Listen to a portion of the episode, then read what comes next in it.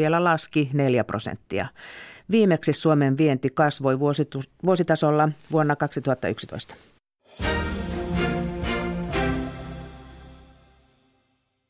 Yle Radio Suomi, ajan tasa.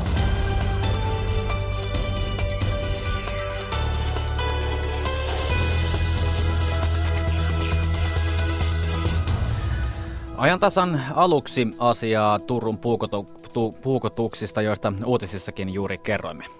Palaamme vielä lähetyksessä rahoitusalan kiistaan ja ammattiliitto Proon suunnitelmiin tilanteen suhteen. Tämän jälkeen lyhyesti lisätietoa Helsinki-Tallinna rautatietunnelista, jonka jälkeen hyppäämme kiinalaisten sijoittajien suunnitelmiin. Suomeen on matkannut Kiinan Pekingistä sijoittajadelegaatio Beijing Weekille, jossa kiinalaiset rahoittajat etsivät hyviä startup-sijoituskohteita Suomesta. Etelä-Korean olympialaiset politisoituvat jo heti maan nimen sanoessa, mutta olympialaisiin ja huippuurheiluun yleisestikin on historian saatossa liittynyt aina politiikkaa. Kuinka elimellisesti politiikka ja urheilu kietoutuvat yhteen? Näiden aiheiden jälkeen siirrymme vielä eduskuntaan, jossa Elina Päivisen vieraana on kolme entistä ministeriä vallattomasti valtiopäivillä. Minä olen Tuukka Pasanen, tervetuloa ajan tasaan. Ja kuten uutisissa kuultiin, keskusrikospoliisi on kertonut juuri Turun viime kesäisen joukkopuukotuksen vajaat puoli vuotta kestäneestä esitutkinnasta. Puukotuksissa kuoli kaksi ja haavoittui kahdeksan ihmistä. Turun puukotuksesta epäilty marokkolaismies on kertonut olleensa Isiksen asialla.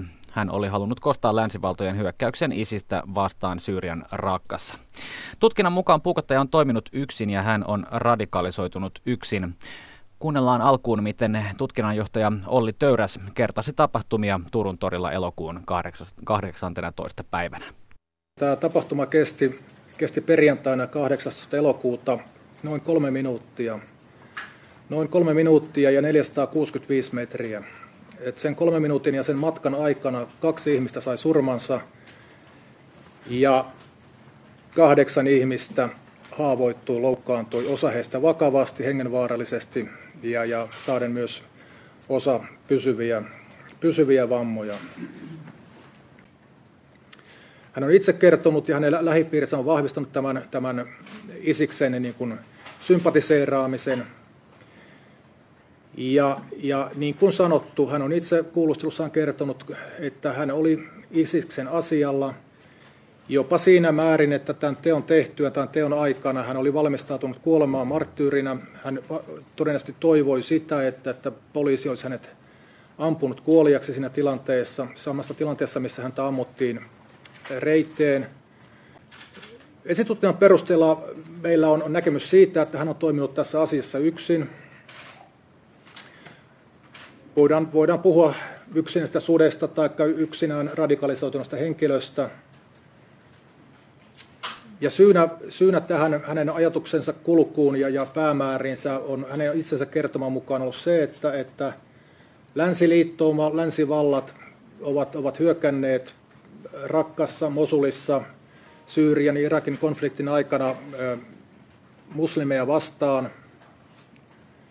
Ja hän kokee, että, että se väärys, mitä siellä tapahtuu muslimeja kohtaan, pitää jollain tavalla kostaa tai kuitata – näin totesi siis tutkinnanjohtaja Olli Töyräs. Marokkolainen Abderrahman Bonane otettiin kiinni puukotuksesta epäiltynä puukotusten jälkeen ja häntä siis epäillään terroristisessa tarkoituksessa tehdystä kahdesta murhasta ja kahdeksasta murhan yrityksestä. Puhelimessa on nyt toimittajamme Päivi Happonen. Päivi, mitä kaikkea tuolla tilaisuudessa muuten kerrottiin? No täällä tiedotustilaisuudessa poliisi todellakin avasi tätä tutkintaa laajastikin tänään ja täällä vielä viimeisiä haastatteluja media tekee.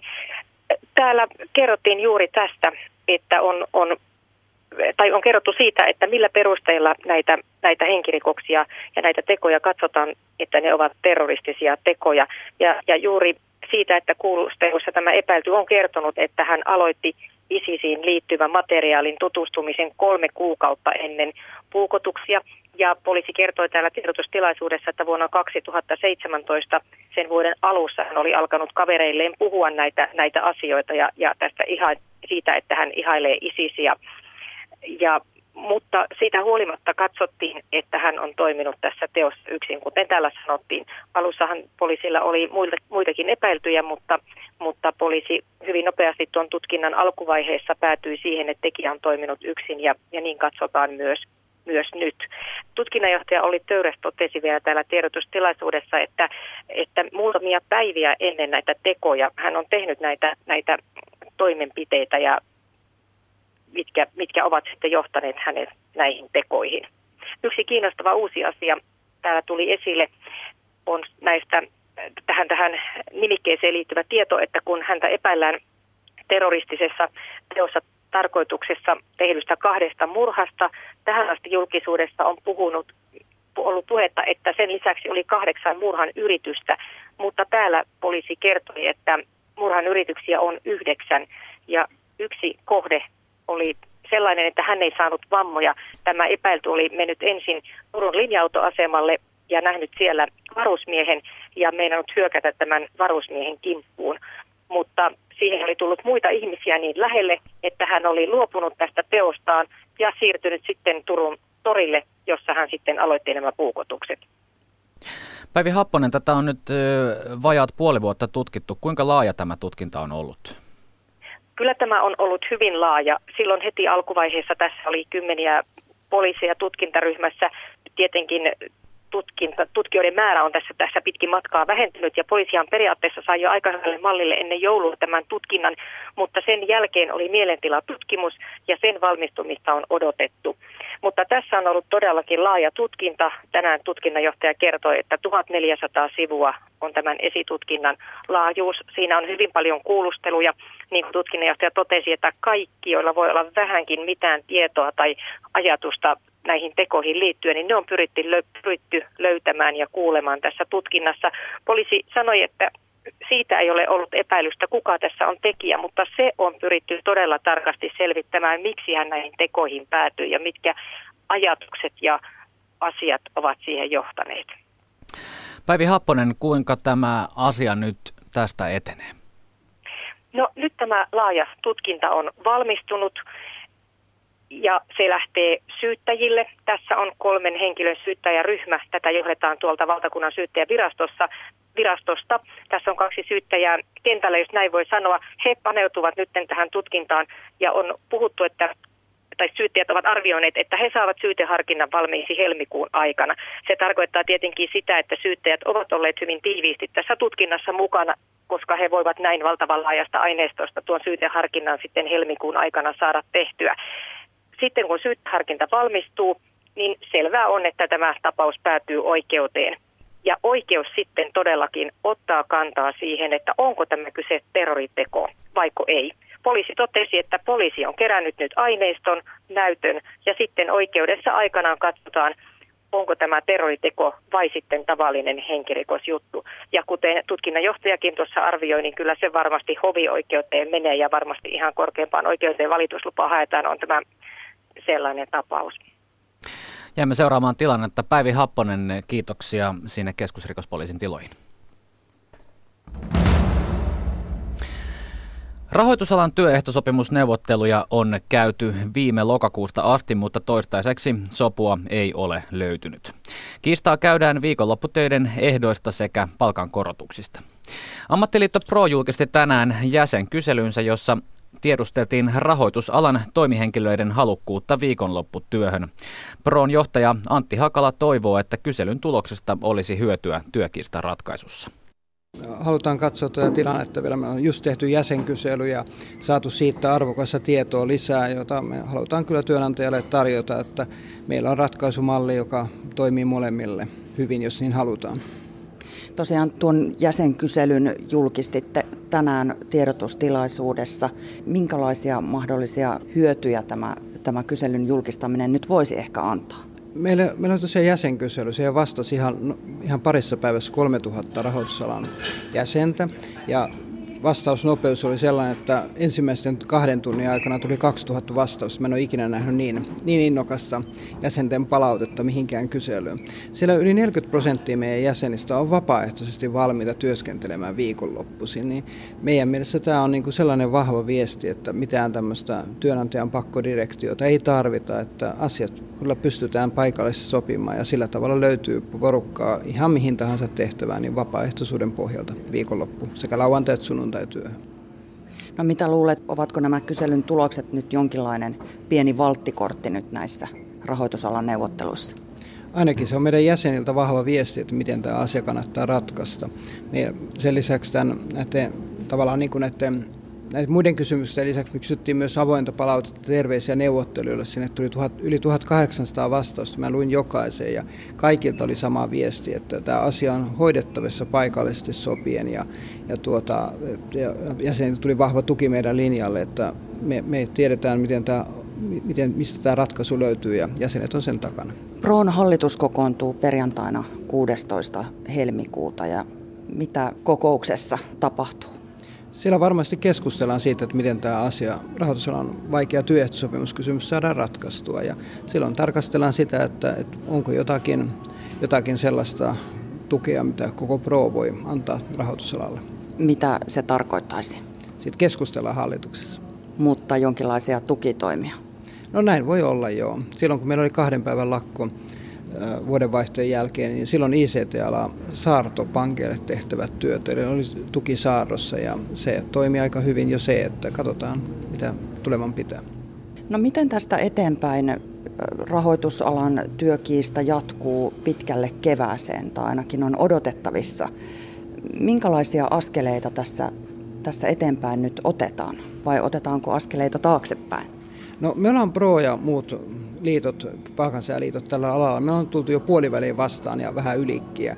Nyt olisi kyllä syytä työnantajan tulla vähän vastaan, että sillä tavalla vaan se ratkaisu syntyy, että molemmat, molemmat pakittaa vähän näistä, näistä äh, ennakkoasetelmista ja on valmiit tarkastelemaan niin kuin asiaa sillä, sillä, sillä tavalla, että miten aidosti siellä se ratkaisu, joka toteuttaa liiketoiminnan tarpeet, mutta on hyviä myös työntekijöille, niin löytyy.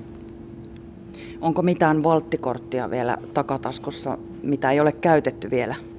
No, totta kai tilanne pitkittyessään muuttuu hankalammaksi ja mä oon aika varma, että ei pankit tästä negatiivisesta julkisuudesta, mitä he saa tässä työkistä pitkittyessä, niin kovin paljon tykkää. Proon johtaja Antti Hakalaa haastatteli Raisa Pöllänen. Minun isällä Ollilla, joka varmasti kuuntelee tätä tällä hetkellä, koska hän joka perjantai lähtee aina kahden tunnin pitkälle lenkille koiran kanssa ja kuuntelee tämän teidän ohjelman. Hänellä on syntymäpäivä tänään ja tota, mm-hmm. on aina sellainen riski, että kuuntelee rollareita, että eksyy roska silmään. Tule sinäkin mukaan Puolinlangat laulaa lähetykseen perjantaisin. Voit lähettää toiveisi tekstiviestillä kirjoittamalla viestin alkuun langat, välilyönti, oman toivekappaleesi nimi – Lähetä viesti numeroon 16149, viestin hinta 50 senttiä. Tai soita lähetyksen aikana numeroon 0203 17600. Puhelinlangat laulaa perjantaisin ilta kuudelta. Yle. Radio Suomi. Tänään on esitelty Helsinki-Tallinna tunnelin suunnitelmia Tallinnassa. Hintaharukka tunnelille on 14-20 miljardia euroa. Tarkoitus olisi muun muassa luoda merelle kaksi tekosaarta, jotta tunnelin huoltotyöt helpottuisivat. Tallinnassa selvityksen julkistamista on seurannut toimittaja Silja Massa. Hän luonnehtii suunnitelmien kokoa. No onhan nämä aika, aika suuruuden hullun kuulosia, kun tätä keskustelua täällä on seurannut, mutta täällä moni on sitä mieltä, että tämä on realistinen hanke ja että tässä aikataulussa ja tällä rahoituksella tämä tunneli todellakin pystyttäisiin rakentamaan. Hintalappua sille on nyt siis arvioitu 13 jopa 20 miljardiin euroa, mutta onko puhuttu mitään siitä, että mitä siinä matkustaminen maksaisi Matti Meikäläiselle? Siitä ei ole täällä vielä sanottu sanaakaan, että tässä oli äsken juuri molempien maiden päättäjien paneelikeskustelu, jossa tämä kysymys nostettiin esiin ja, ja siinä todettiin vaan, että tästä pitää vielä keskustella. Että joka tapauksessa pitää olla semmoinen summa, että ihminen mielellään se maksaa, että tästä tunnelista tulee myös houkutteleva vaihtoehto lautalle esimerkiksi. Nousiko siinä keskustelussa, siinä päättäjien keskustelussa, keskustelussa jotain kiinnostavaa? No siinä puhuttiin paljon tästä kannattavuudesta, että tämän selvityksen mukaanhan hankkeen kustannukset on niin suuret, että tunneli tulee olemaan tappiollinen aika pitkään. Ja menee kymmeniä vuosia ennen kuin se ikään kuin maksaa itsensä takaisin. Mutta tunneli tulee sitten kuitenkin olemaan päättäjien mielestä, molempien maiden päättäjien mielestä, niin vahvasti kilpailukykyä ja vetovoimaa kasvattava, että se nähdään kuitenkin kannattavan toteuttaa. Miten sitten, hanketta, joo. miten sitten nämä liikennöintiajat, olisiko se pelkästään päiväliikennettä vai kun tunneli kertaa on rakennettu, niin kulkisivatko junat ympäri vuorokauden? No siitäkään ei ole vielä täällä sanottu mitään selkeää, mutta on puhuttu, että 40 junavuoroa voisi kulkea matkustajaliikennettä päivässä. Ja siihen päälle sitten vielä rahtiliikenne ja muu tällainen kuljetus toiminta. Mutta 40 junaa, että kyllä siinä varmaan iltavuoroja tulee olemaan myös. Sadan kilometrin tunneli tuosta meren ali, niin se ei kuulosta ihan yksinkertaiselta operaatiolta. Mitkä on suurimmat turvallisuuskysymykset, joita siellä on pohdittu?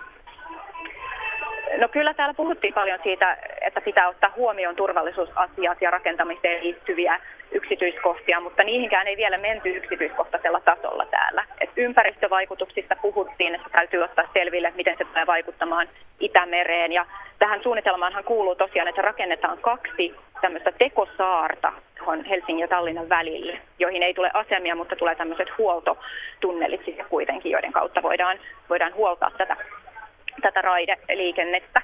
Ja kaikki tämä tulee varmasti sitten vaikuttamaan sekä ympäristöön että ihmisiin, ja niitä vaikutuksia selvitetään vielä. Silja Massaa haastattelivat Kati Lahtinen ja Matti Ylönen.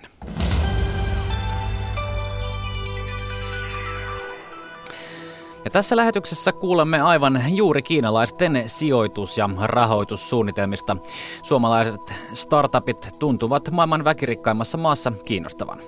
Olympialaiset, huippuurheilu ja politiikka nivoutuvat aina yhteen, sanotaan mitä sanotaan. Turun eduskuntatutkimuksen johtaja Markku Jokisipilä sekä jalkapallotohtori Sami Kolamo pohtivat kuinka. Ja lopuksi siirrymme eduskuntaan, jossa on käynnissä ensimmäinen loman jälkeinen varsinainen istuntopäivä. Elina Päivisen haastattelussa on kolme entistä ministeriä. Kiinalaissijoittajat, suomalaiset ja kiinalaiset startup-yritykset kohtaavat tällä viikolla Helsingissä.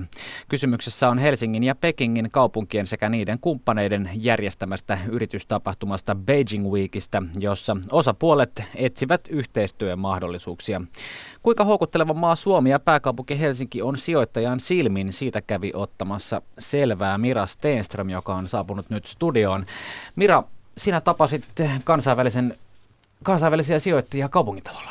Kyllä tapasin tuossa tapahtumassa muun muassa kansainvälisen sijoittajan Jay Huangin, joka siis edustaa kiinalaista Jadestone Capital-yhtiötä. Ja hän kertoi minulle etsivänsä osaamista, joka liittyy muun muassa sensoreihin, asioiden internettiin ja tekoälyyn liittyviin applikaatioihin ja kuumimpana kaikista hän mainitsi nämä lohkoketjuihin liittyvät applikaatiot ja innovaatiot. Uh, we came to here uh, look into uh, several uh, areas, uh, for example, sensors and the uh, Internet of Things applications, artificial intelligence applications, and also the latest and hottest blockchain applications and innovation in Finland. Miltä startup-markkinamme sitten näyttää sijoittajan näkökulmasta. Hänestä Huangista suomalaiset keksijät ovat keskittyneet pitkän ajan kuluessa hyvin kehittyneisiin teknologioihin, mutta markkinapotentiaali täällä ei ole suuri toisin kuin, toisin kuin Kiinassa, jossa se on valtava. Häntä kiinnostivat teknologiat, joita on kehitetty pitkään ja joilla on yleensä patenttisuojaus. Sen hän mainitsi ja hän kertoo etsivänsä Kiinan markkinoista kiinnostunutta alkuvaiheen yritystä, jonka innovaatiosta ei ole ehkä vielä tullut suurta tuloa. We're looking into the company in the early stage and then and to see you know whether we can um, find one which is interesting, innovative, and they're willing to apply their innovation to China's market. Their innovation may not necessarily generate revenue yet, or only generate a small revenue. But the idea they may have incubated a long time, or maybe the research and that they have been you know, put in there maybe for a decade. Niin siis innovaatiot on haudottu ja tutkittu kauan, mutta ei vielä suurta tuloa ole tehnyt, näin hän kertoi. Yksi tapahtumaan osallistuneista suomalaisyrityksistä on Sensible 4, joka kehittää tekniikkaa robottiautoihin ja näin Harri Santavala kertoo yrityksen toimialasta. Me kehitetään järjestelmiä, jotka toimii niin Suomen suvessa kuin pakkasillakin, eli ympärivuotiseen käyttöön tieliikenteeseen. Autonomisessa ajamisessa niin tota, kilpailijoita on aina startupeista isoihin autonvalmistajia ja löytyy sieltä semmoinen jättiläinen kuin Googlekin. Mutta me ollaan tällä hetkellä ainoa, joka oikeasti tekee tätä ympärivuotiseen käyttöön ja pystyy sen niin kuin toiminnallisuuden jo validoimaan kovissakin pakkasissa. Minkälaisia järjestelmiä te kehitätte Tommi Rimpiläinen näihin autonomisiin autoihin? No tänne äh, hankalien keliolosuhteiden ja ympäristöjen lisäksi me ollaan erikoistuttu sitten tällaisiin niin sanottuihin jaettuihin autonomisiin ajoneuvoihin. Eli puhutaan robottitakseista, pikkubusseista ja muusta julkisesta liikenteestä. Eli ajatus on se, että yksittäiset ihmiset eivät omista näitä robottiautoja, vaan että niitä käytetään tällaisissa laivueissa. Ja tämä näkökulma yhdistettynä siihen, että me oikeasti pärjätään myös silloin, kun kelit on tosi hankalat, tuo meille tällaisen oman erikoistumisosa-alueemme, jossa me uskotaan, että me ollaan parhaita koko maailmassa. Eli käytännössä tarkoittaa siis sitä, että auto osaa ajaa esimerkiksi peilijäällä, niinkö? Se tarkoittaa sitä, että fysiikaloithan ei muutu mihinkään, mutta että auto osaa ajaa silloin kuin ihminenkin. Ja itse asiassa auto näkee paljon paremmin kuin ihminen. Tarkoittaa sitä, että kun on kova sumu tai kova vesisade tai kova lumisade, niin tota, ihminenhän ei kauheasti näe, että me mennään intuitiolla, luotetaan siihen, että kyllä, kyllä se tuuri kantaa. Mutta autonominen ajaminen ei tarvitse rajoittua vain ihmisen, ihmisen silmän kaltaiseen videoon, vaan me katsotaan, katsotaan ympäristöä koko ajan, koko spektrillä antureita. Täällä Beijing Week-tapahtumassa on tietysti paljon sijoittajia ja yhteistyökumppaneita etsitään, niin mitä te täältä käytännössä haette, Harri Santamala? Me käytännössä haetaan molempia. Me erityisesti etsitään potentiaalisia yhteistyökumppaneita, kumppaneita, joiden kanssa mennään yhdessä globaaleilla markkinoilla. Tietysti se, se, sit se toinen, toinen puoli, että sinne meneminen vaatii resursseja. Eli rahaa käytännössä? Joo, käytännössä joo. Helsingin kaupungin talolla käy kuhina. Ei ole aivan Schlossin vertainen, mutta rauhallisempi on tunnelma. Tässä on elinkeinojohtaja Marja-Leena Rinkinen Helsingistä. Miksi sijoittajat ja startupit kohtaavat nyt Helsingin kaupungintalolla? No nyt tällä kohtaa nimenomaan kiinalaiset sijoittajat ja suomalaiset startupit ja sitten suomalaiset sijoittajat ja kiinalaiset startupit. Eli me emme ihan slassia vielä tavoittele, vaan nyt tämä on nimenomaan tällainen kahden, kahden maan ja kahden kaupungin välinen yhteinen tilaisuus. Ja ilmeisesti puolin ja toisin verkostoidutaan ja yritetään löytää yhteistyökumppaneita. Siitä nimenomaan on kysymys, että meillä on aivan huikea matchmaking-sessioiden lukumäärä. Meillä on, meillä on kolmisen sataa tämmöistä tapaamista nyt startuppien investoreiden välillä täällä yhteensä sovittuna. Ja ne on todella niin kuin käsin poimittuja tapaamisia. Yritetään todellakin saada löytää oikeita, oikeita partnereita, että syntyisi sitten oikeita, oikeita asioita. Ja se on oikeasti hyvin iso määrän tämän kokoiselle tapahtumalle. Miten kiinnostavaa Helsinki on tämmöisen startup-pöhinän tai, tai sijoittajan yhteistyökumppaneiden etsinnän näkökulmasta? Kyllä, kyllä Helsinki on tosi kiinnostava. Että kyllä me ollaan kaikissa, kaikissa äh, erinäköisissä rankingeissa ollaan koko ajan niin kuin nousemassa. Ja tietenkin Pekingin kanssa meillä on erityissuhde. Et meillä, on, meillä on kaupunkina pitkäaikaisin suhde Pekingiin ja sitä kautta myöskin, koska Kiinassa äh, myöskin näillä julkisilla suhteilla on aika iso merkitys, niin myöskin sit sitä kautta niin, niin me pystytään houkuttelemaan nimenomaan sitten Pekingistä ja tätä yhteistyötä Helsingin ja Pekingin välillä oikeastaan siinä vähän niin kuin hyväksi käyttämään sitten. Näin siis luonnehti elinkeinojohtaja Marja-Leena Rinkineva ja nähtäväksi jää kuinka paljon nuo tapaamiset sitten poikivat oikeaa bisnestä. Kiitoksia Mira tästä. Ja Kiinasta Etelä-Koreaan. Perjantaina käynnistyy Etelä-Koreassa Pyeongchangin talviolympialaiset, joiden tunnelma ovat värittäneet esimerkiksi Korean niemimaan kireä poliittinen tilanne ja kansainvälisen olympiakomitean Venäjää koskevat doping-linjaukset. Nyt puhutaan politiikasta, joka sekoittuu suuriin urheilujuhliin. Mukana ovat entinen kilpasoutaja ja kylmän sodan jääkiekosta kirjoittanut Turun yliopiston eduskuntatutkimuksen keskuksen johtaja Markku Jokisipilä sekä jalkapallotohtori Sami Kolamo. Olli Seuri haastattelee. Etelä-Korea on halunnut luoda kuvaa rauhan kisoista ja todellakin Pohjois-Korea on mukana toisin kuin vuonna 1988 Soulissa. Sami Kolamo, millaisia rauhankisoja odotatte? No, jos halutaan puhua tästä termistä rauhankisat, niin kyllähän tämän tyyppinen – äh, äh, fraasi on kuultu niin kuin sadan vuoden aikana aika monta kertaa olympialaisten yhteydessä, että etenkin avajaisista on ollut rauhan kyyhkyjä ja puhuttu rauhan kisoista.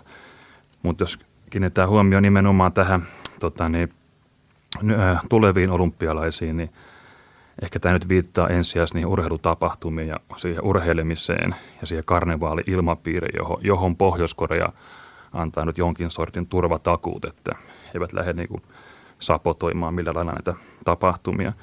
Mutta jos sitä vähän siirtää katsetta niin kuin sen urheilujuhlan ulkopuolelle, niin on selvää, että nämä rauhankisat, niin kuin, ne ei niin kuin tuo Pohjois-Koreaan millä lailla demokratiaa tai ihmisoikeuksia. Että siinä mielessä on jonkin sortin julkisuustemppu. Markku Jokisipilä, miten te näette tilanteen? No kyllä tässä tietysti odotusten, odotusten suhteen on syytä olla varovainen. Se on tietysti hieno asia, että jonkinlainen dialogi Koreoiden välille on nyt olympialaisten ansiosta saatu aikaiseksi, mutta jotta voisimme sitten puhua ihan aidosta rauhantilanteen palauttamisesta Koreoiden välillä, niin sehän edellyttäisi sitä, että näiden urheilukisojen lisäksi olisi valtioiden välillä menossa jonkinlainen diplomaattinen aito rauhanprosessi, ja siitähän nyt ei ole kovin paljon merkkejä ilmassa, eli, eli saattaa hyvinkin olla, että palaamme Koreoiden välissä olympialaisten jälkeen aika lailla normaaliin tilanteeseen, että, että ei tässä nyt ihan kannata välttämättä hengitystä pidättää sitä odottaessa, mutta sanotaan, että, että onnistuessaan urheilua tai parhaassa tapauksessa urheilua pystytään käyttämään tällaisiin hyviin tarkoituksiin. E, eli tämmöistä potentiaalia on, tulee mieleen vaikkapa ping-pong-diplomatia Yhdysvaltojen ja Kiinan välillä 1970-luvulla tai sitten jääkiekkokohtaamiset Kanadan ja Neuvostoliiton välillä samaisella 70-luvulla, jolla oli sitten ihan aitoa vaikutusta näihin liennytysprosesseihin. Toivotaan, että Koreoiden suhteen olympialaisilla nyt olisi tällaisia vaikutuksia myös. Ja ilmeisesti Etelä-Korean olympialaiset 1988 Soulissa olivat myös ainakin Etelä-Korealle melkoinen ö, voitto.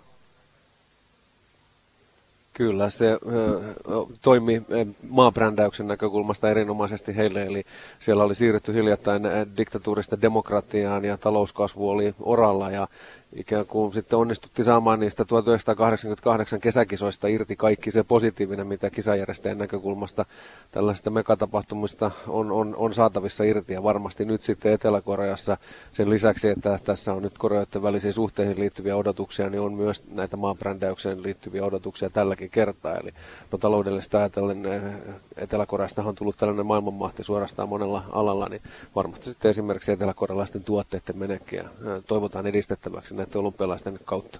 Se on tietysti mielenkiintoista, että Etelä-Korean kohdalla puhutaan maabrändäyksestä ja puhuttiin jo vuonna 1988.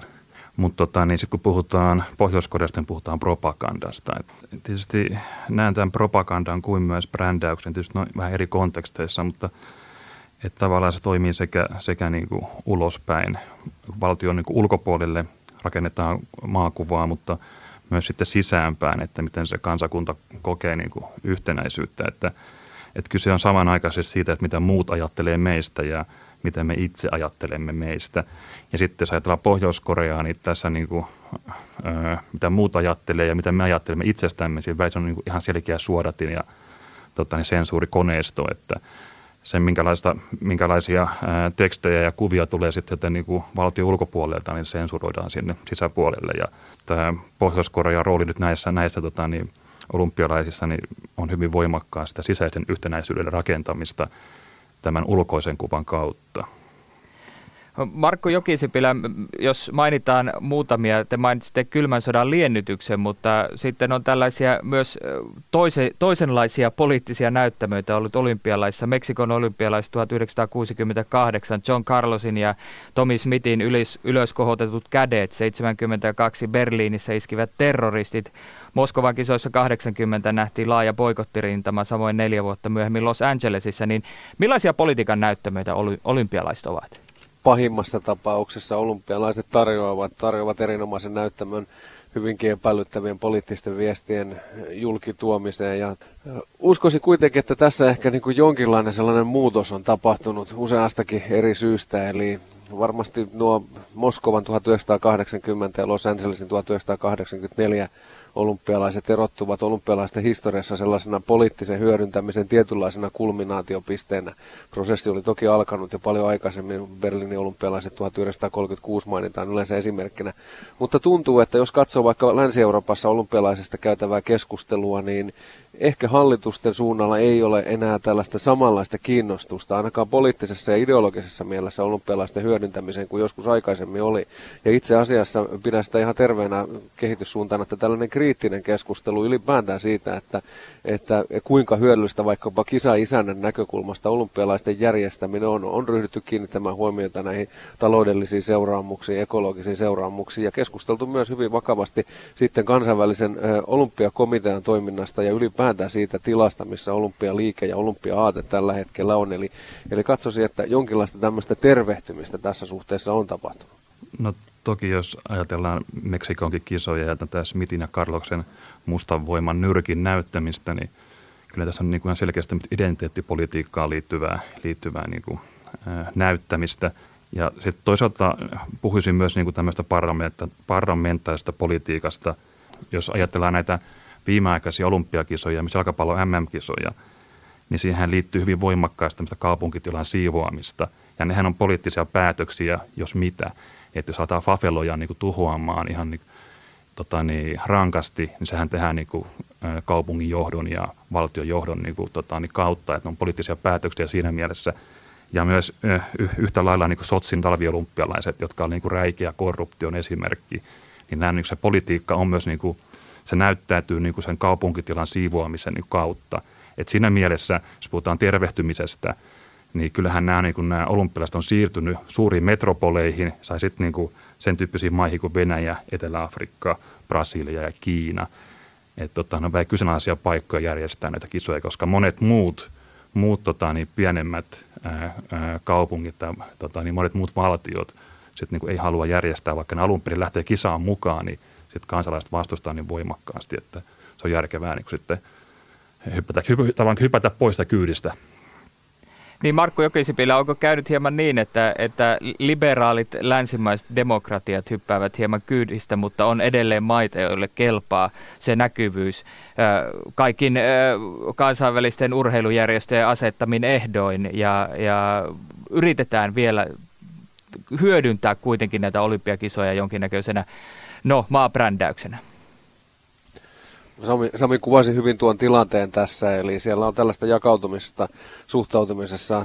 Hyvänä esimerkkinä on se, että esimerkiksi oslolaiset äänestäjät ja mynheniläiset äänestäjät tässä viime vuosien aikana ovat sitten äänestämällä torjuneet sen, että kaupunkit olisivat lähteneet mukaan tuohon kisojen hakemisen ruljanssiin ihan jo siltä näkökulmalta, että on katsottu, että näillä kustannuksilla, joita kisojen järjestäminen aiheuttaa, niin niillä ei saada vastaavaa hyötyä. Ja, ja liberaalidemokratiossa on ehkä kasvava määrä sellaisia ihmisiä, jotka näkevät ikään kuin tämä, sitten tämän kulissin ja su, suvun ja savuverhon läpi ja, ja näkevät, että siellä on monenlaisia tällaisia kaupallisia motiveja taustalla, jotka eivät välttämättä kestä tuota päivänvaloa. Mutta samalla on myös niin, että on sitten esimerkiksi Venäjän kaltaisia valtioita, jotka ajattelevat hyvin samalla tavalla tästä kansainvälisestä kilpa- ja huippuurheilusta ja sen kautta saatavissa olevasta näkyvyydestä kuin vaikkapa mitä Neuvostoliitto teki aikanaan. Ja silloin ollaan tämmöisen hyvin perinteisen 1900-lukulaisen, sanotaan länsi-eurooppalaista näkökulmasta 1900-lukulaisen kilpaurheilun poliittisen hyödyntämisen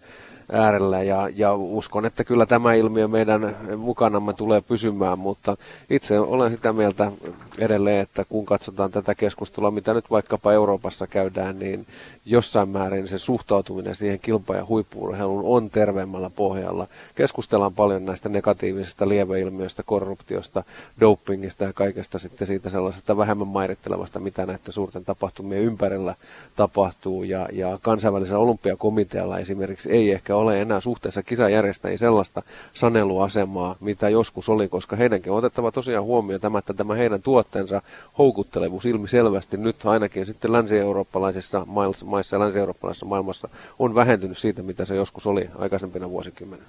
No KK on nyt tämä 2020 agenda, että johon, johon on kirjoitettu sen tyyppisiä ajatuksia, että ne pitäisi järjestää pienemmässä mittakaavassa nämä olympialaiset tulevaisuudessa. Että nythän on, niin kuin, on puhuttu niin kuin mammuttitaudista, että ne on paisunut niin suuriksi. Ja se suureksi paisuminen ja sen, ne, ne vaatimukset, mitä KK on asettanut kisa isännille, niin on sitten aiheuttanut sen, että nämä kuten mainitut Oslo ja myös Tukholma ja Boston ja Hamburg ja muut, ne on sitten kieltäytynyt loppujen lopuksi niin kuin, tai lähtenyt pois tästä niin kuin, kisasta. Et olennaista aika paljon on se, että jos miettii niin kuin sitä, että sitä järjestämistä, niin että kun aletaan näitä bitbookkeja, näitä hakuasiakirjoja allekirjoittamaan, joilla on niin valmiita niin kuin suostumaan niihin KK-median ja sponsoreiden niin rakentamiin ehtoihin, niin siinä vaiheessa niin kuin, tota, tulee se kieltäytyminen, että kun siellä on niin, niin, tota, niin liittyen stadioneihin, liittyen niin kuin siihen ää, muuhun infraan, mikä niin stadioneihin yhdistetään ja ylipäänsä niin kuin monen tyyppisiä ehtoja. Nämähän on niin kuin salaisia asiakirjoja osittain, että niitä ei niin kuin muille paljasteta, mutta siellä on niin, niin, niin kuin rankkoja ehtoja, että sen takia tämmöiset niin liberaalidemokratiat kieltäytyy sitten kisojen järjestämisestä. Jo viime vuosina kieltäytynyt entistä enemmän. Otetaan loppuun vielä tämä doping-asia, johon Markku Jokisipilä jo viittasitte. Näiden olympialaisten alla on siis puhuttu siitä, että, ja, ja vedän nyt hieman mutkia suoriksi, tämä on hieman monimutkainen, kun tähän enemmän tutustuu. Kansainvälinen olympiakomitea on siis sulkenut Venäjän olympialaista, mutta osa venäläisurheilijoista saa osallistua ilman maatunnuksia, ja Viimeisimmissä käänteissä siis äh, venäläiset ovat valittaneet äh, kansainväliseen äh, vetoomustuomio, urheilun vetoomustuomioistuimeen ja Yle Uutisten aamun uutisen mukaan siellä parhailla käsitellään vielä 47 valitusta ja KK tekee lopulta kuitenkin ne päätökset. Niin Markku Jokisipilä, millainen jälki tässä on jo jäänyt Pyeongchangin kisoihin? No kyllähän tässä suuria kysymysmerkkejä leijuu olympialiikkeen ja, ja kansainvälisen kilpa- ja huippuurheilun dopingtyön uskottavuuden yläpuolella. Nythän tässä paljastui sitten sekin, että nämä näyteastiat, joita aiottiin käyttää tuolla olympialaisissa, eivät olekaan täysin väärentämättömät ja, ja se tietysti herättää kysymykset, onko pelättävissä jotain samanlaisia manipulaatio- ja näytteiden vaihtamisoperaatioita, mitä Sotsissa aikana tapahtui. Kyllä tämä tietysti tavallisen urheiluseuran näkökulmasta on varsin sekavaa se, että kansainvälinen olympiakomitea ensin tekee tietyn päätöksen ja sitten CAS, kansainvälinen urheiluvetomustuomioistuin, muuttaa tuon. Se on tietysti yksittäistä urheilijoiden näkökulmasta tärkeää, että tämä prosessi tehdään muodollisesti moitteettomasti, koska siinä kuitenkin heidän sitten tähän jopa ammatinharjoittamisen vapauteen ja, ja vapauteen urheilla puututaan puututaan merkittävällä tavalla, mutta kyllä itse katso, että kansainvälisen olympiakomitea olisi syytä ollut ehkä ottaa kuitenkin sitten tiukempi linja Venäjän suhteen, koska niin aukottomasti todistettiin se, että Venäjällä oli hyvin laajamittainen valtiojohtoinen dopingjärjestelmä. Mielestäni ei olisi tapahtunut oikeusmurhaa siinä, jos olisi tehty sellainen kautta linjan päätös, että venäläiset urheilijat yksinkertaisesti eivät nyt ole näihin kisoihin tervetulleita.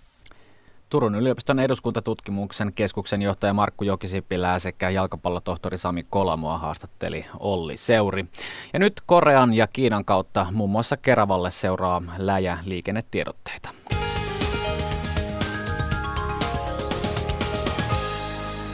Liikennetiedote tielle 4 Lahdenväylälle Keravalle Vantaalle. Tarkempi paikka Korson liittymä ja Keravan liittymä siellä on ensitiedote liikenneonnettomuudesta. Liikennetiedote siis tielle 4 Lahdenväylälle Keravalle. Ensitiedote liikenneonnettomuudesta Korson liittymän sekä Keravan liittymän välillä. Toinen liikennetiedote niin ikään tielle 4 Lahdenväylälle Koivukylän liittymän kohdalla ensitiedote liikenneonnettomuudesta. Ja tiellä 50 eli kehä kolmosella. Siellä ensitiedote liikenneonnettomuudesta haittaa ajosuunnassa itään Tuusulan väylän liittymän kohdalla. Eli liikennetiedote tielle 50 kehä kolmoselle Vantaalle. Ensitiedote liikenneonnettomuudesta Tuusulan väylän liittymän kohdalla haittaa ajosuunnassa itään päin. Ja annettu vielä yleisesti pääkaupunkiseudulle liikennetiedote. Erittäin huono ajokeli, liikenne on hidasta, tiet ovat monin paikoin erittäin liukkaita.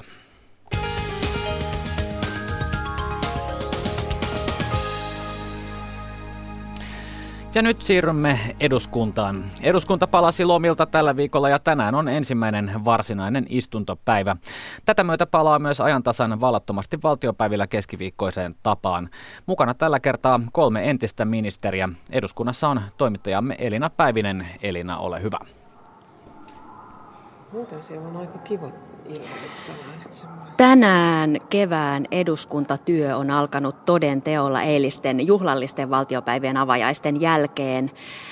Tänne eduskunnan valtiosaliin ovat saapuneet kolme entistä ministeriä. Puolueen jo, jo, jo, puolueen johtajuudestakin on kokemusta paikalla. Täällä on kristillisdemokraattien Päivi Räsänen, Sirkka-Liisa Anttila keskustasta ja Anna-Maija Henriksson RKPstä. Tervetuloa. Kiitos. Kiitos. Hallitus aikoo antaa eduskunnalle kevätistuntokaudella 129 lakiesitystä ja viisi selontekoa. Tekemistä siis riittää. Aloitetaan kuitenkin alkuviikon henkilövalinnoista. Kokoomus nimitti eilen uudeksi sisäministeriksi ulkomaankauppa- ja kehitysministerin Kai Mykkäsen ja hallitukseen nousi hänen tilalleen Anne-Mari Virolainen. Teillä kaikilla on vahvaa ministerikokemusta. Kuinka paljon se vastuu painaa silloin, kun nousee ensimmäistä kertaa ministeriksi? Anna-Maja Henriksson. Kyllä se painaa aika lailla ja epäilen, että Anne-Mari on, on ehkä nukkunut yönsä toki hyvin, mutta on, on varmasti miettinyt, että mitä tämä tarkoittaa. Luulen, että hänen osaltaan kaikki tulee menemään hyvin. Hän on varsin pätevä, pätevä kansanedustaja, mutta kyllä siinä joka päivä, kun lähtee ministerinä töihin, niin tietää, että on vastuussa koko Suomen puolesta niistä asioista, josta vastaa. Ja se on tietenkin hieno tehtävä, mutta vaatii paljon. Sirkka-Liisa Anttila. Edelliseen ei ole paljon lisättävää mulle, vaan aikakaudelle osui silloin Euroopan unionin maatalouspolitiikan uudistukset, joissa sain tehdä ihan hartiavoimin töitä. Niin, oli, oli maatalousministerinä. Entä Päivi Räsänen, edellisen hallituksen sisäministeri? Sisäisen turvallisuuden kysymykset ovat kyllä aika vaativia. Kyllä täytyy sanoa, että siinä vaiheessa, kun tuli tieto, että tämä on omalla vastuulla, niin kyllä se vastuu painoi. Ja Itselläni oli heti, heti ensimmäisenä päivänä kotona mukana kymmenen isoa mappia opiskeltavaa, että, että näitä hallintorakenteita ja lainsäädäntöä luin, luin läpi nopealla aikataululla, että saisin kaiken haltuun. Onko teillä ohjeita uudelle ministerille, että miten sitä hommasta selviää kunnialla? Anna-Maja Henriksson ja naurattaa. No mua naurattaa, siis no hyviä ohjeita voi aina jakaa, mutta jokaisen ministerin pitää itse löytää se oma reitti. Antaisin sellaisen neuvon, että kannattaa kuunnella virkamiehiä, kannattaa kuunnella myös niitä, jotka ovat aikaisemmin ollut, ollut siinä tehtävässä. Koskaan ei tiedä kaikkia asioita itse. Ja sitten se tervejärki on aina hyvä pitää mukana, että virkamiesten kanssa ei tarvitse myöskään aina olla samaa mieltä. Poliittista johtamista tarvitaan ja se on ministerin yksi tärkeimpiä tehtäviä tehdä selväksi, että kuka politiikan johtamisen siinä ministeriössä hoitaa. Kyllä asiantuntijoiden kuuleminen on, on todella tärkeä. Ja sitten tietysti se oman aikataulun rytmittäminen, koska se vie todella paljon aikaa. Et yksi semmoinen hyvä käytännön vinkki, jonka itse sain, että kannattaa aina käydä vessassa, kun siihen on mahdollisuus, koska, koska ihan yksinkertaisesti jo pelkästään se vessatauon löytäminen voi olla vaikeaa. Puhumattakaan ruokatauoista. Ruokatauvo voi helposti ratkaista tilaa itselleen lämpimän aterian ministerin pöydän ääreen. Niin. Tämä, tämä on, on, on myös minullakin ollut silloin tapana ja, ja silloin voi vakuuttua siitä, että saa sen lämpimän aterian kerran päivässä. Muuten voi jäädä siihen, että syö jotain voileipiä siellä sun täällä ja se ei ole terveellistä. Jos sitä, jatkaa, sitä menoa jatkaa neljä vuotta, niin, niin se ei ole varmastikaan terveellistä. Kokoomuksen Paula Risikko valittiin eduskunnan puhemieheksi ja hän kuvasi valituksi tultuaan itseään eduskunnan emännäksi. Kuinka tärkeää se on, että puhemiehistössä on myös naisia? Se on sen takia tärkeää, että se kuvastaa sitä sukupuolten tasa-arvoa. Eli meillähän oli muistaakseni ainakin yksi kausi, jos se peräti kaksi kautta täällä talossa, jossa puhemiehistä oli pelkkiä miehiä. Kaikki kunnia miehille, mutta meillä on myöskin eduskunnassa 84 naista, niin se vähintään edellyttää yhtä. Onneksi meillä on nyt kaksi naispuhemiestä. SDP sai nyt myös tahtonsa läpi ja opposition edustajan puhemiehistöön. Kuinka tärkeää se on, että puhemiehistö on edustettu, ää, opposition edustettuna puhemiehistössä? Päivi Räsänen. No siinä mielessä, kun puhemiehistö suunnittelee tätä eduskunnan aikataulutusta ja, ja esimerkiksi eh, vastaa siitä, että minkälaisia kysymysvuoroja annetaan, millä tavalla välikysymykset sijoitetaan, tämän tyyppisiä asioita. Sen takia on kyllä tärkeää, että se myös se opposition näkökulma tulee esiin, että kyllä mä näen tämän nyt parempana tilanteena kuin sen, että kaikki puhemiehet on hallituspuolueista. Onko Anna-Maija Henriksson sama, samaa mieltä? Mun mielestä meillä on ihan optimaalinen tilanne nyt. On hienoa, että meillä on, on kaksi naista nyt myös puhemiehistössä ja on, on erittäin hyvä, että myös oppositiolla on, on oma puhemiehensä siinä.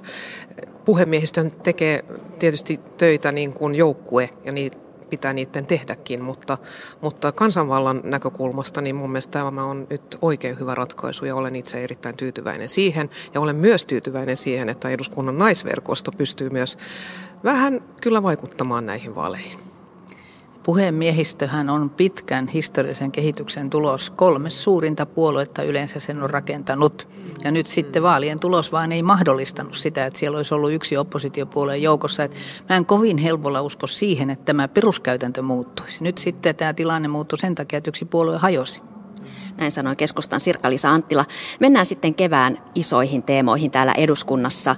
Sote- ja maakuntauudistusta koskevat lait pitäisi saada maaliin toukokuussa valinnanvapauslakiesitystä odotetaan ensi kuussa. Kuinka kiire tässä tulee? Pitääkö tämä aikataulu tällä kertaa?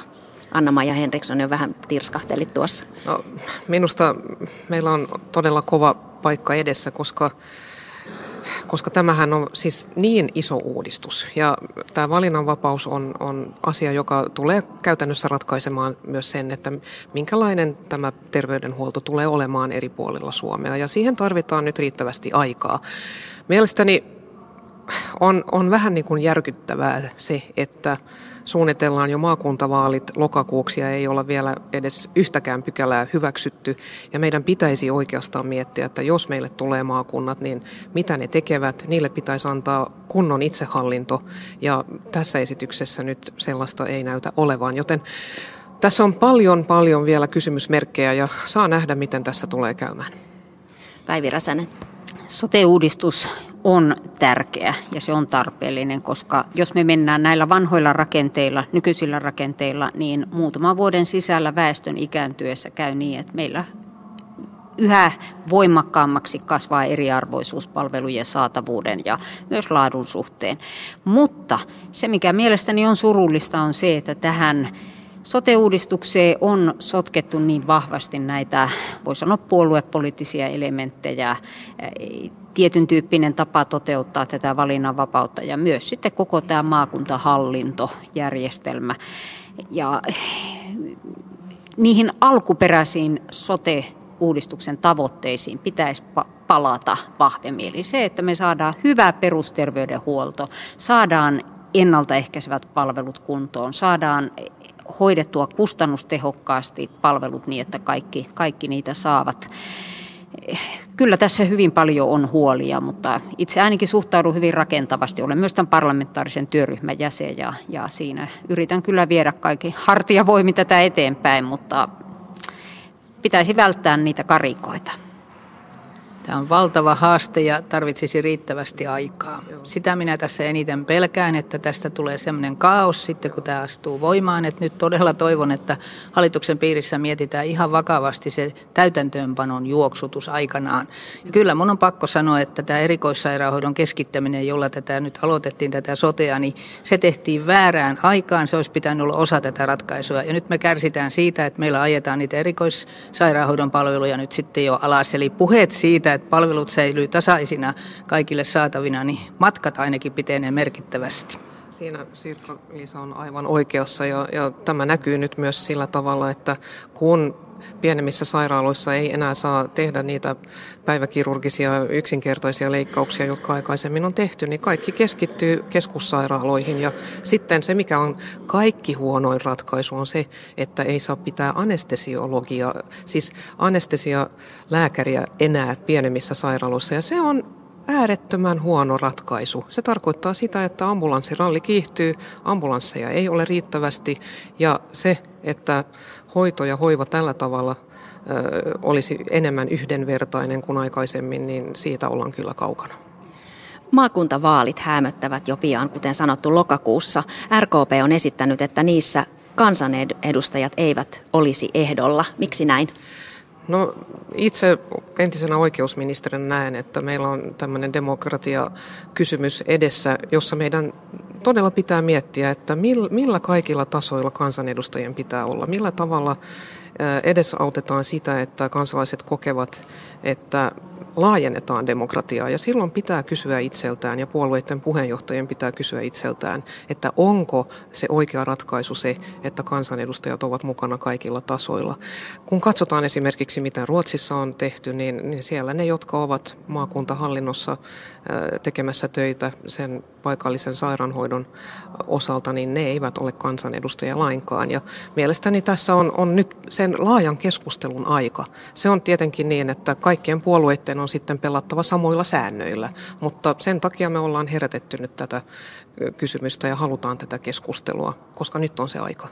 Koko, niin. Sirkka-Liisa Antila.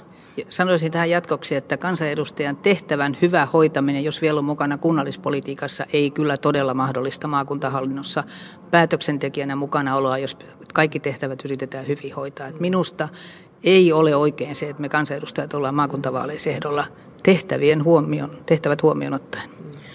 Kokoomuksen kansanedustaja Harkimo oli samalla kannalla, että pitäisi ö, rajata sitä ehdolla oloa hän muun muassa nosti esiin sen, että jos sama ihminen on jakamassa rahoja kolmella tasolla, kotiinpäinvedon ja korruption vaara on suuri.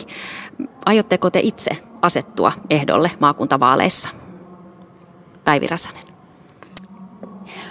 mä uskon, että paine siihen on aika kova ja se riippuu varmasti näistä yhteisistä pelisäännöistä, että mitä tässä saadaan aikaan.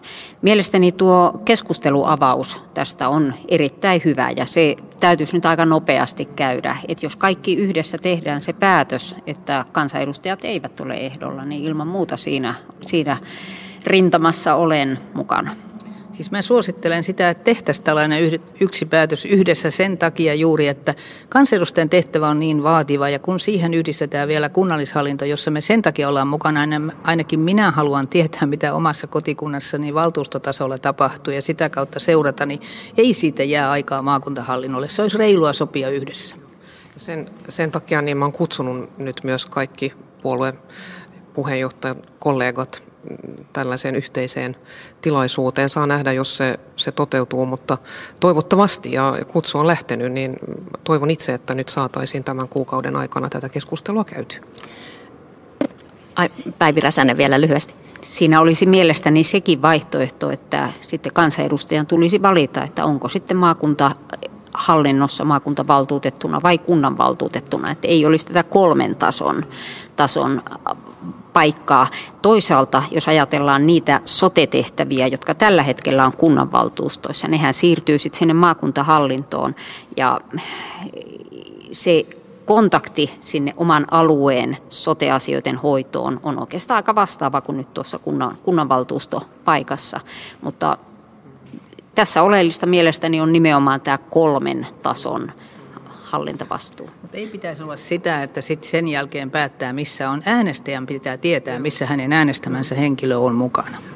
No niin, mennään seuraavaan aiheeseen. Iso teema, josta keskustellaan tälläkin kevätkaudella, on työllisyys. Jo voimassa oleva aktiivimalli on herättänyt valtavaa vastustusta ja keskustelua istuntotauon aikana.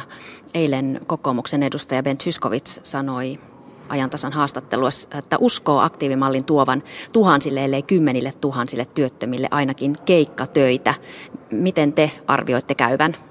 Siis onhan tämä työttömän etu, että aktivoidaan ja on mahdollisuus, mutta sitten todella samalla toivon, että hallitus korjaa ne virheet, jotka tässä on ihan selkeästi. Ja esimerkiksi se, että onko niitä TE-toimistojen palveluja sitten saatavana riittävän lähellä, että pääsisi niihin aktiivitoimiin. Jos ei ole, niin työttömälle pitää korvata ainakin peruspäivärahan varassa oleville ne matkat. Se on muuten ihan mahdoton ajatella, että velvoitetaan osallistumaan kymmenien kilometrien päähän perusturvalla. Näin keskustan Sirkka-Liisa Anttila, Anna-Maja Henriksson. No, mielestäni Sirkka-Liisa puhui viisaasti tässä. Mielenkiintoistahan on se, että tämä on hallituksen malli ja hallitushan on itse ollut ainakin ulospäin, niin on näyttänyt siltä, että työministeri on loistanut poissaolollaan ja se, joka on, on pitänyt hallituksen lippua korkealla on ollut kansanedustaja Juhana Vartiainen, joten vaikuttaa siltä, että meillä on tällä hetkellä tämmöinen varatyöministeri, joka hoitaa tämän aktiivimallin.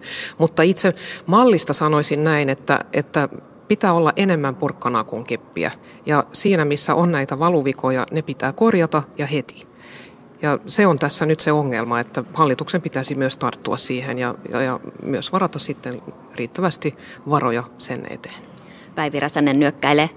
Joo, siis aktivointi työttömien kohdalla on tärkeää, mutta mielestäni tässä on sellainen valuvika, että pitäisi ikään kuin kääntää tämä velvoite toisinpäin. Nyt kun se velvoite etsiä ja, ja saada myös se aktiivi toiminta ja, ja toimenpide on työttömällä, niin mielestäni se tulisi olla viranomaisella, että, että tarjotaan niille, jotka eivät kykene sitä työtä tai koulutuspaikkaa itse, itse löytämään, eivätkä, eivätkä sitä saa. Että ei tulisi rangaista siitä, jos jos työttömälle ei ole tarjolla, eikä hän pääse esimerkiksi opiskelemaan tai näiden toimien piiriin.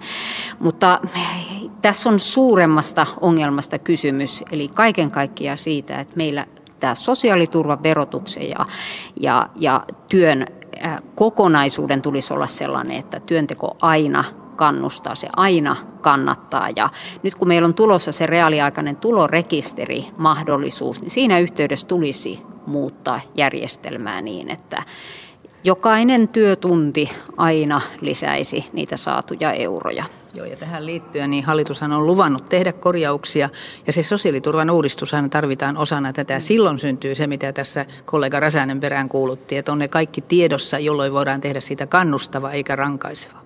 Aivan lyhyt kierros loppuun. Mistä käydään kovin vääntö tuolla salissa tämän kevätkauden aikana? Anna-Maja Henriksson. Kyllä, varmasti sote- ja maakuntauudistuksesta. Sirkka-Liisa Anttila. Siitä ja aktiivimallistakin vielä varmasti väännetään kättä. Päivi Räsänen. Mä uskon, että sote on varmaan ihan ykkönen, mutta varmasti tuo tiedustelulaki-uudistus, joka on iso, iso uudistus tänä, tänä keväänä käsiteltävänä, tulee myös aiheuttamaan keskustelua. Kiitoksia käynnistä täällä eduskunnan valtiosalissa. Jatkamme keskustelua eduskunnan asioista viimeistään ensi keskiviikkona. Kiitoksia Elina Päivinen sinne eduskuntaan. Ja otetaan tähän väliin jälleen liikennetiedot.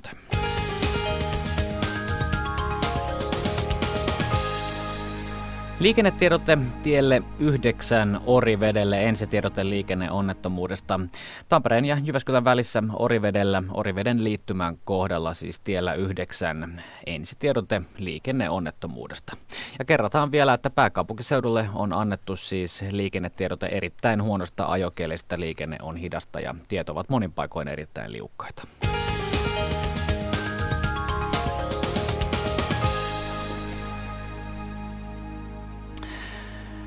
Ajantasaa käydään läpi huomennakin, tai huomennakin olemme ajan tasalla.